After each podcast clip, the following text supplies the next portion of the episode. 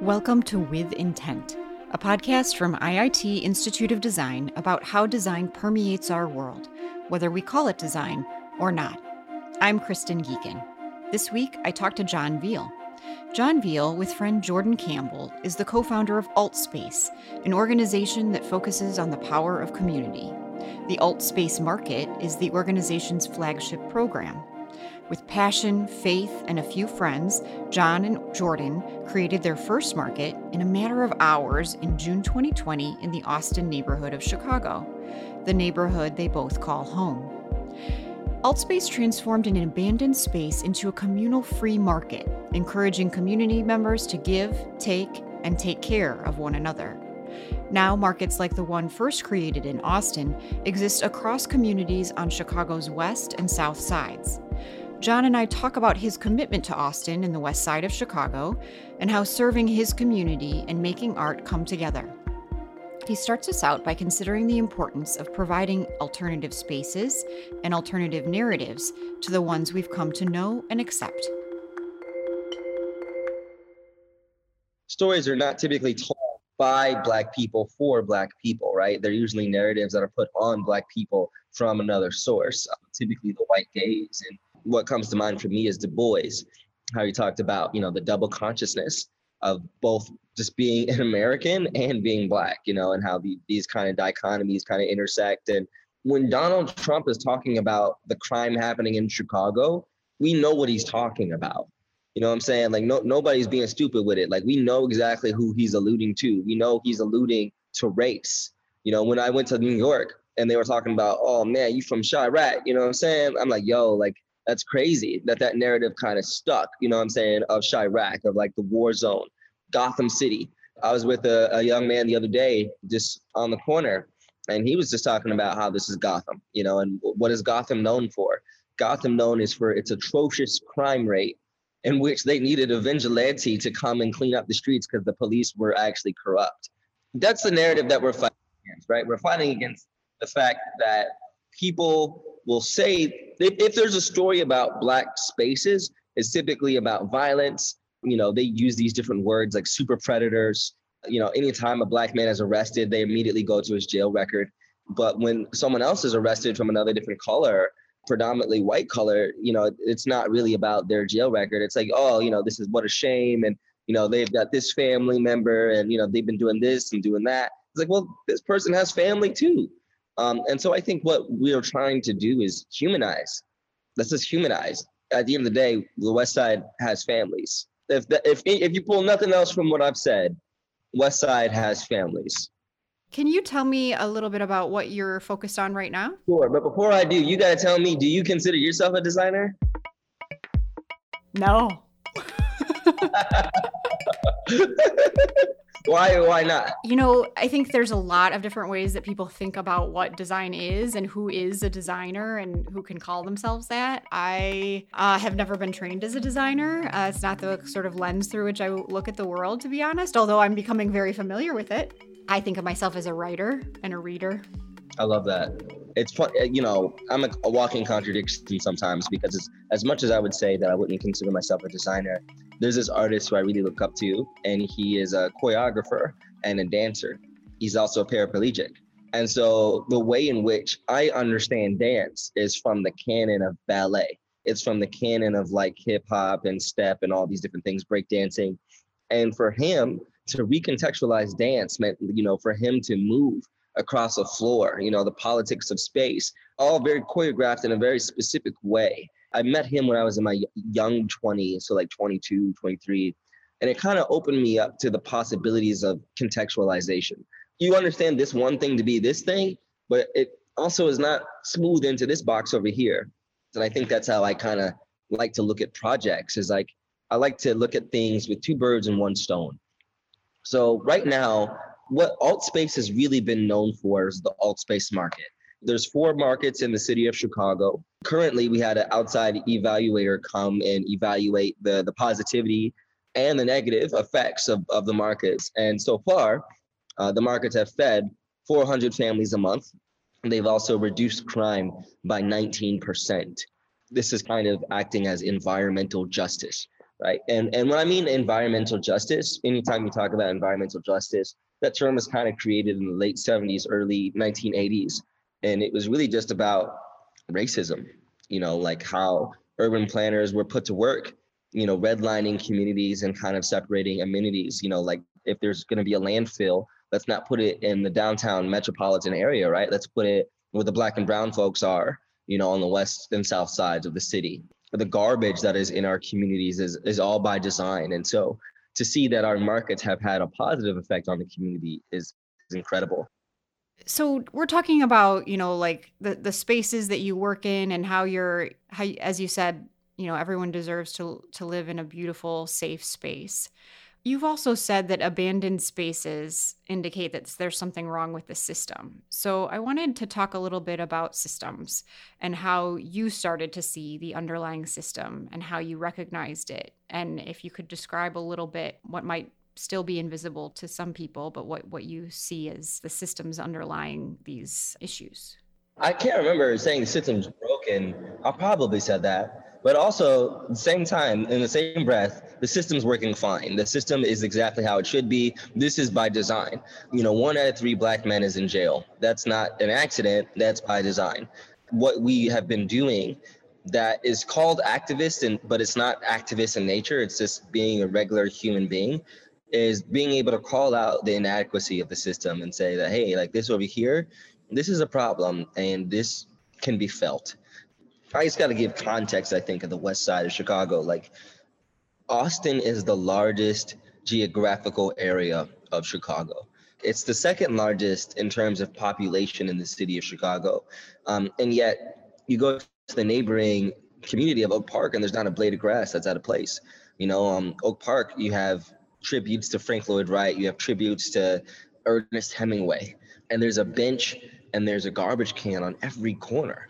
But you go to Austin, literally across the street, you know, maybe two or three houses down, and there's there's no garbage bin, there's no there's no bench, you know, it's just like there's trash everywhere, and you know, people kind of just have to fend for themselves here. And it's like, well, well, wait a minute, we're we're part of the same place, you know, we we share the same space, but because the population changes, you know, we have less. You know, that's a discrepancy of the city. That's by design.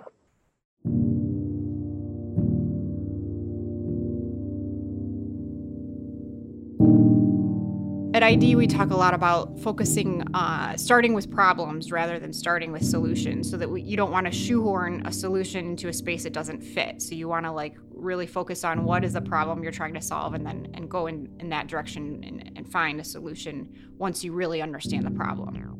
I wonder if you have how you think about this sort of working with the community that in order to make sure that you are creating something that works for and with the community that you're not just lobbing something into that space that isn't going to be beneficial. Yeah there's this really great book. It's it's it's called uh, when helping hurts and I've been reading it a lot. I love that level of care that people take into in, in, consideration that they take in before you introduce something new to people. For us, we we approach things from a needs-based analysis perspective, and so understanding the needs is crucial and so we don't assume the needs we kind of just we live in these communities you know we walk around and we see we ask questions we ask neighbors and we see what's up. You know we also look at city data city data. You know we look at police reports we look at you know infrastructure reports. We have conversations with community members and organizations other institutions that have been doing the work for a very long time 30 40 plus years. But to be real even realer than that sometimes it, there's nothing wrong with just lobbing stuff. I think that designing for others, you have to be an auteur. And I, I don't say this in every circle, but I'll say that this here in this circle. This is the way I, I lead. I have learned early on, you know, when I when I left high school, I ran a clothing line for about two years. And what I learned about my employees is that like if I gave them too many options, they would have like a little bit of fear with choosing anything. And so I was like, all right, cool. I have kind of take choice away from the equation a little bit, not too much. And so um, this this isn't regularly said, but if there's a hundred colors, I'll choose three colors that really, really work. Um, and I'll do research on those colors. I'll ask a small group of people about those colors. And then from those from those hundred colors, I'll show my team these three colors and say, okay, what do you guys think about these three? Like, can you choose one from here?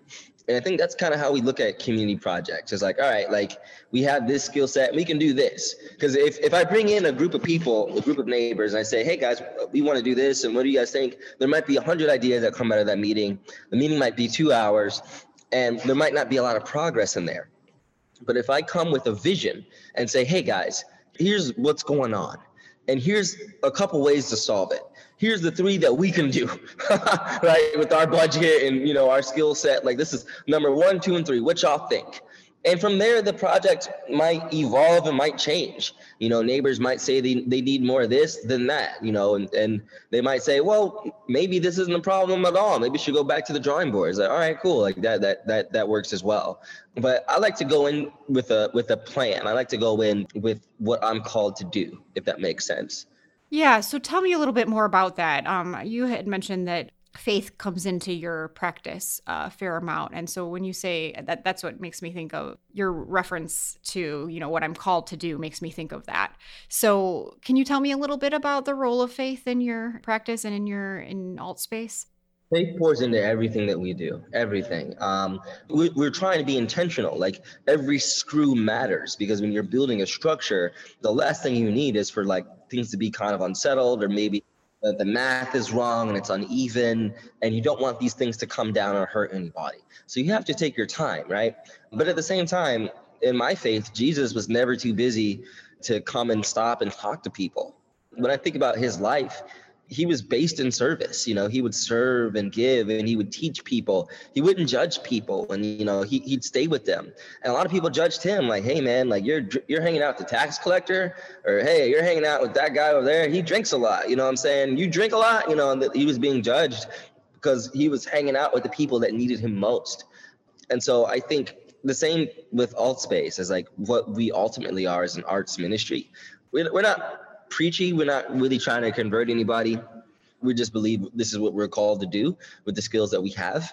Even with my first show, like five, six years ago, Black River Steal Away, I created the Ten Commandments. There are two black slate tablets that come off of the roof of St. Lawrence Church on the south side of Chicago. Now, St. Lawrence was a church that couldn't be saved. The, the company I was working at the time, we tried to save the building. We couldn't save the building, but we bought the roof and I was able to get two pieces of slate from the roof. So me and my friends, we laser cut in the new rules, the rules that like your your, your grandma, your mom, your auntie would tell you growing up. You know, like don't start none, won't be none. You know what I'm saying? Or like like rules you would need to live in the hood. And so we built an ark for that recently, like two years ago out of found wood from the west and south sides. And so just going around to empty lots, going around, you know what I'm saying, to like behind liquor stores and finding wood and then like measuring it out and making it super clean. Um, yeah, but there's there's something really sacred to me about that church.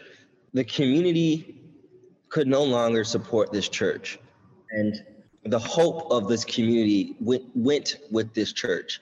As the church became more and more vacant, the hope in the space became more and more vacant to the point in which it collapsed, right? To the point in which it could not be saved but we were able to save the roof. We were able to save the, the foundations, right? And from that foundation, we were able to create a little bit of law that we carry in. So, like when I have a, a show at a fancy space, they see the remains of something that was sacred. Yeah. You know, I think that touches in a certain way. Mm-hmm. And then living by that sacredness too. It's like it's not just the object that's important. The work is important. The way that we serve is like we're not just serving people and then walking away. It's like you want to give as much dignity, as much pride. You know what I'm saying? These are my friends, these are my family. You know, let's have a conversation. How you doing? You know, like what, what you been up to? What's your plans for this summer? How's COVID been treating you, man? You know, it's been a little rough for me, you know, personally. And that takes a lot of like vulnerability. So I think that's the number one lesson that most people have kind of come to know when it comes to kind of community building is that it takes a lot of humility that our practice takes 10 years to build trust and one day to lose that trust. Yeah. Well, and then the other thing that you're remarking upon is, you know, the the difference between, you know, your art practice and alt space, I mean, obviously there's plenty of similarities too, but it's from a design perspective, sounds to me like the difference between, you know, creating an object or a product and creating an experience. The experience that you're describing, the collaboration part of it is very important. It's central to it. I think that that I want to spend time on that. When it comes to collaboration, it's the reason why it's fluid is because it started with my art practice. It started with me not being able to create a boat and make a successful oil painting at the same time. It's like I have to choose one. I have to be committed to one. And so I have to bring in Jordan Campbell. Like, hey, Jordan, I actually need you to build something that you've never built before. Or hey, Starlotta, I can dance, but I can't dance and stay as intense as I want to. So I kind of need you to dance, you know what I'm saying, and, and be with me in this process. In my relationship with Starlotta, my relationship with Jordan Campbell, my relationship with Monica Benson and Chris Calderon, my relationship changed the nature of the show because they would add things. They would say, this doesn't work, but this works. And, you know, because they themselves are experts in their own fields. Um, and so it became more of a conversation that we were having. My practice was really modeled after like method acting in the sense of like, how can we as a group immerse ourselves into something for as long as possible? And then it became kind of more structural, right? Like, all right, let's do an artist retreat. And so it started in my apartment. You know, we called it Haven. And then we did it for two or three iterations along with the exhibitions. And then the exhibitions felt a little bit, one year they felt satisfying. The next year they felt like shackles. You know, they felt like I'm kind of doing more harm than good because I'm looking around and we're all talking about trauma. We're all trying to kind of express this and understand this in similar ways. But I'm not interested in like understanding trauma anymore. It's like, how do we move past that? You know, we need Black industry, we need institutional power. And so when I think about powers and when I think about capital, the ones that I that I stay on in my head is, you know, there's economic capital, cultural capital, institutional capital, and then there's human capital, right? And so most people trade their human capital for economic capital. You know, they trade hours of their life, their labor, they trade that for for liquid, for cash, for and then they might get land, which is cool, which is, you know, economic capital. But I started seeing there's other ways that people are able to build power. You know, this institutional capital was really important. This social capital is really important. You know, social capital is just everybody you know. You know, how can you leverage that? You know what I'm saying? That's Instagram at the end of the day. You know, that's social media. Institutional capital was like the places that we're not, um, the places that we don't have voice. Or if you have voice, you don't have equity. Meaning the MCA might give you a show, but you, you don't have a say in as as to like what the exhibitions might look like or who these things can serve. And so for us, alt space ultimately was like, man, people on the west side are brilliant. You know, like there's so many talented, amazing artists, there's so many amazing people, and they need a platform. We need to be that platform. We need to see the change that we want to be. So we talked about this importance of or the, the belief that everyone deserves to live in beautiful spaces. You've also said as part of that, you know, something should remain here after us. So I wonder if you could talk a little bit about, you know, what you're trying to build with alt space outside of what you're actually building, but like what you're trying to build maybe for from more of a legacy point of view. That's a tricky one. I think when I talk about legacy, there's a temptation to kind of indulge with an ego. You know what I'm saying? A personal legacy. Right. What, what keeps me grounded when I think about personal legacy is I think about John Johnson. You know, I spent a lot of time with John Johnson's collection, you know, the Ebony and Jet collection. And it's just funny to me because it's like, man, John Johnson was killing it, G. Like he he was the first black owner of real estate on the Michigan Mile. You know what I'm saying? Like he, he the Ebony building, you know, where every room is you know the the carpets the the wallpaper you know yeah artists like the jacksons stevie wonder you know al green everybody coming and visit him muhammad ali you know he's got this amazing archive. And you know there's not a beauty supply or you know barbershop that i know of that wouldn't have an ebony around in that store somewhere. You know what i'm saying? It might be in the basement but they got it somewhere. And that's how much it meant not just to chicagoans but to like people of this world, you know, people of this nation, specifically Americans, and how we, as Black and Brown folks, thought about ourselves, and even how other people thought of us too. Um, and within one generation, we have forgotten John Johnson's name. Like if I ask a kid on the street today, if I even ask one of my peers, you know, someone who's in their mid 20s, late 20s, hey man, you know who John Johnson is? A lot of people might not know. No, I think you're totally right. Yeah. You know what I'm saying? Like that's the question for Google. I think that's a shame, but I also think that keeps me grounded in a sense of like, you know, the things that we're able to push, we might not be able to make permanent change because permanence in our world is is not sustainable really but what we are able to do is push the needle forward just a little bit for someone else to be able to take up the baton uh, that keeps me grounded and that keeps me encouraged when it comes to personal legacy is like just doing the best that we know how to do. And they're you know the next director of alt space will be able to do things. And so to, to ensure that you know i'd like to share that we did a couple things to ensure legacy. Just like a university when they're getting started they do a couple legal things as well. The first thing we did was you know start with a strong board. You know our board is amazing. You know we have norman teague you know joy freeman chris paisley. The reason it's so diverse you know norman teague is a designer.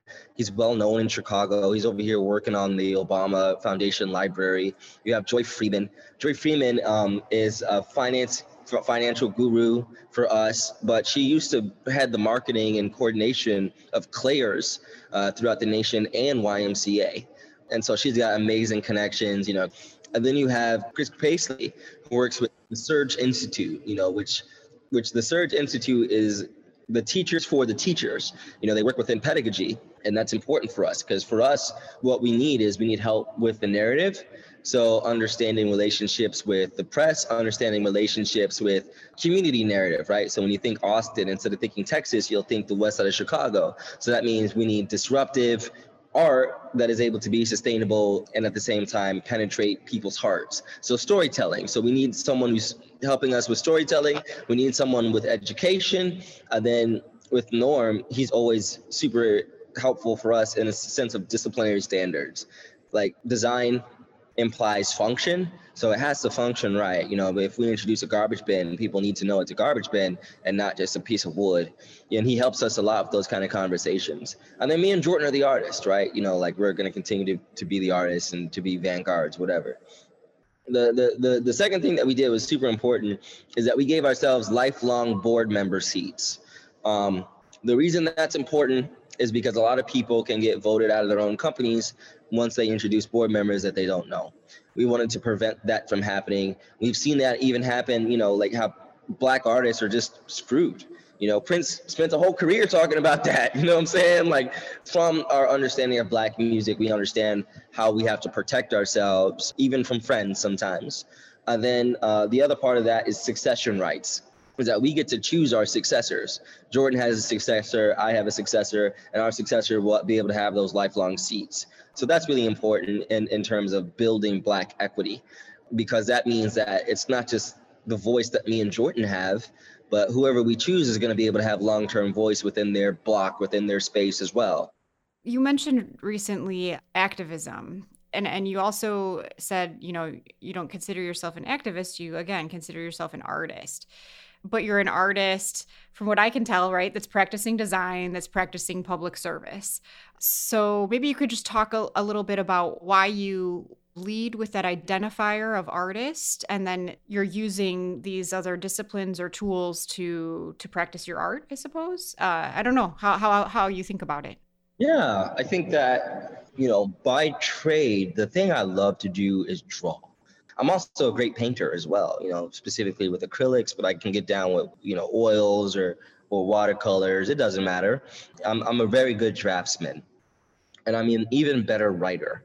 Like I write every day. I'm I'm very similar to you in that regard, you know, that words carry a certain amount of energy. I can dabble between ink drawing and a sculpture is in the same way that alt space can dabble within urban planning, architecture, design and community service projects. It's the same thing. We think that the, the capacity of artists is big enough You know, I think that when we think artists, we're not thinking big enough. We're thinking small. That an artist puts stuff in in galleries and walks away. And I'm like, well, the people that I look up to didn't do that. You know, like David Hammons was an incredible artist. You know, but he was out there like in the in the dead of winter rolling up snowballs and selling them back to people, you know, and calling it Blizzard Ball, you know, calling that a piece. I mean, like, that's amazing. When Ai Weiwei takes a vase and like drops it, you know, this mid century vase, and, you know, understanding the crash that's happening both literally and figuratively, I think he's working with something else. And so, what an artist does is an artist plays with ideas. And I also, this is very unique to me. When I think about an artist and our role, for me, an artist is a very talented liar. That's what we do. We lie. Like when you look at a Van Gogh painting about labor, talking about people in mines, you know, in their hands and, and the thin lines of the fields. Mean, he paints a flower. He's not really painting a flower. It's not a real flower. you know what I'm saying? You walk in there and it's it's just some marks that's on a canvas. You know, it's trying to represent something else. It's trying to talk about beauty. It's, ta- it's trying to talk about people. And I think for us, when I use activism as a medium, when I use gathering as a medium, we're not talking about the form, but we're trying to use it to talk about something else. Bringing all these kind of these different definitions and terms back together at the end of the day, what unites them? What brings it together for you? What do you do you say to yourself if you ask yourself, you know, why am I doing this? Why am I making this? Is there a common answer for everything that you're working on? You know, recently I was discouraged. I was on the phone with another like artist slash designer who I really look up to and admire. And this person had said, Man, you guys were like rock stars, you know, back back in the day, you know, like a year ago. And it kind of hurt my feelings because even though it wasn't like intentional to hurt my feelings, it felt like a very, oh, you guys haven't done anything in a while I'm like, well, wait a minute, man. Like we we create like every day. You know, we're out in the in the street every day. We're talking to our neighbors every day. Kind of hurt my feelings because like not every space is public. A lot of spaces are private. But it also brought me back to my root is that we don't create for public. You know, that, was kind of the problem with the exhibitions. They become very exploitative, self-exploitative, in a sense of like you sell like you feel like you're selling your story you feel like a salesman, you know, and I, I don't like feeling like a salesman. There's a reason I don't do sales. Anyway, it brings me back to my root, which is my faith. Both things seen and unseen. All that matters is that it, it, it brings honor and glory to Him, ultimately, for me. There's a lot of things that we do that were unpopular at the time, but they served the people later. For instance, when we first came out with the market, it was like 3,000 people liked the photo, you know, like over 100 comments or like, where's this at? And me and Jordan had to have a moment where we talked about it as partners and we just decided, no, we're not gonna, we're not gonna share it publicly where it is. This is just for the block. And those who live on the block will know about it. That was unpopular, man. And I think we were scared we were gonna get like canceled. It's like, yo, we can get, you know I mean? We live in a fragile world right now, you know what I'm saying? And, but we're not gonna be people pleasers either we know who this work is for. And I think the people on the block uh, really appreciated that. They felt protected, they felt loved. That's why it was such a hard conversation for us because it comes from a place of love, loving our neighbors. You know, just like we, you know, we wouldn't want someone to do that on our block. To us personally, that would feel exploitative. And so for us, the the through line with both the company, our faith, in the personal realm, art, all of that kind of stuff is, is the same.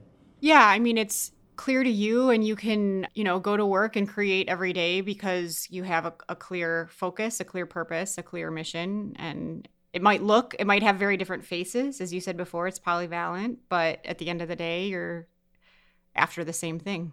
So recently, we were hired by 360 Nation. Well, not recently. They really hired us a year ago. Like the weather was starting to get kind of cold. It was getting chilly. It was like September, and so we decided to wait until the summer to kind of build this pergola.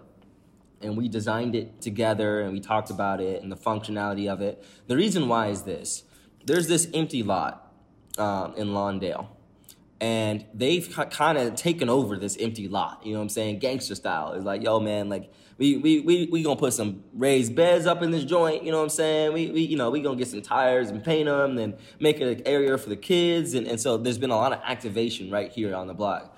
Kind of just this statement of like, man, we're not gonna go through the bureaucracy of the city or and wait a hundred years. We're not gonna pay so X and X amount of money.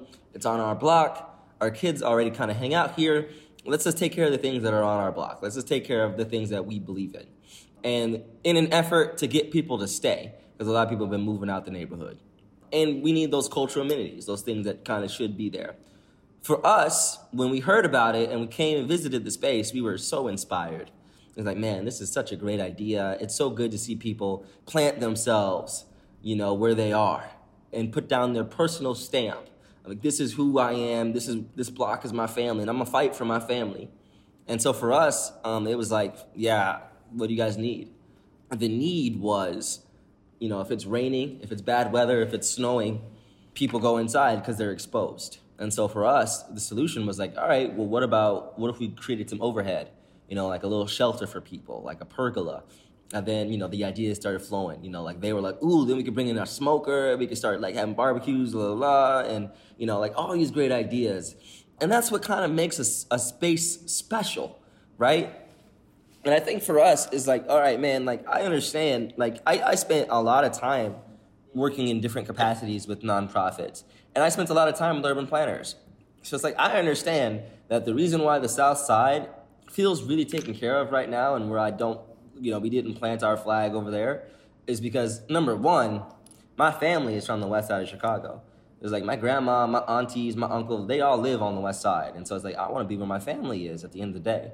Number two, is the South Side's really taken care of. Like there's like a million nonprofits on the South Side. You know what I'm saying? Like there's so many people doing really, really great work. We don't need to kind of reinvent that wheel. We're trying to move that wheel forward, right? And so understanding that the South Side has the library that's coming through. It's got this big old university that keeps taking over buildings, right? The number one gentrifier, low key. It's got this beautiful lake, got the beach, all these different museums we're not needed in that capacity over there. On the west side, what you got? Factories that moved away 10, 15 years ago, church on every block. You've got a lot of liquor stores, and you've got family. And so it's like for us, it's like, all right, cool. We need to be where the family are. You know, we need to be where people are. Just as we're creating this space for this other nonprofit so that they can be able to gather and meet in a safe environment, we're also creating a safe environment where we are. And that's kind of the goal. The, the goal is to create a repository. The goal is to create a safe space. The goal is to create a healing space, you know, a space in which we can come together as a people. Uh, we can share one another's stories through painting, through photography, through poetry, that we can heal one another using, you know, talking about food and, and platforms and like you know, this is a food apartheid. And so what we're doing is we're, we're leveling that playing field. Like, all right, there's 5,000 abandoned buildings in Austin. How can these abandoned spaces serve the people of the space? How can we make public space a little bit more public? We think about that a lot.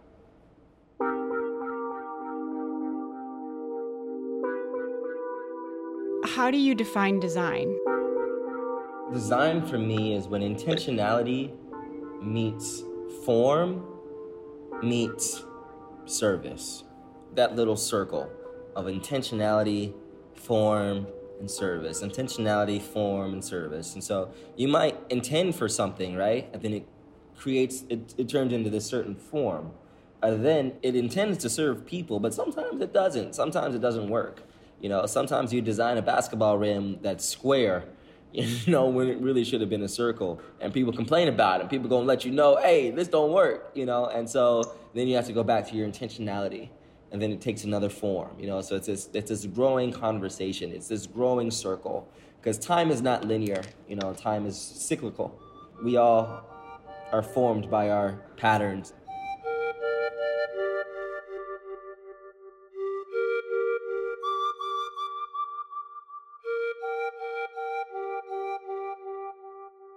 Thank you to Jon Veal, a 2021 Latham Fellow at ID, for joining me today. You can learn more about John and AltSpace on the IIT Institute of Design website, id.iit.edu slash podcast. Please subscribe, rate, and review with intent on your favorite service. This is a new show, and your support really helps. Our theme music comes from ID alum Aditya Ravi. Until next time.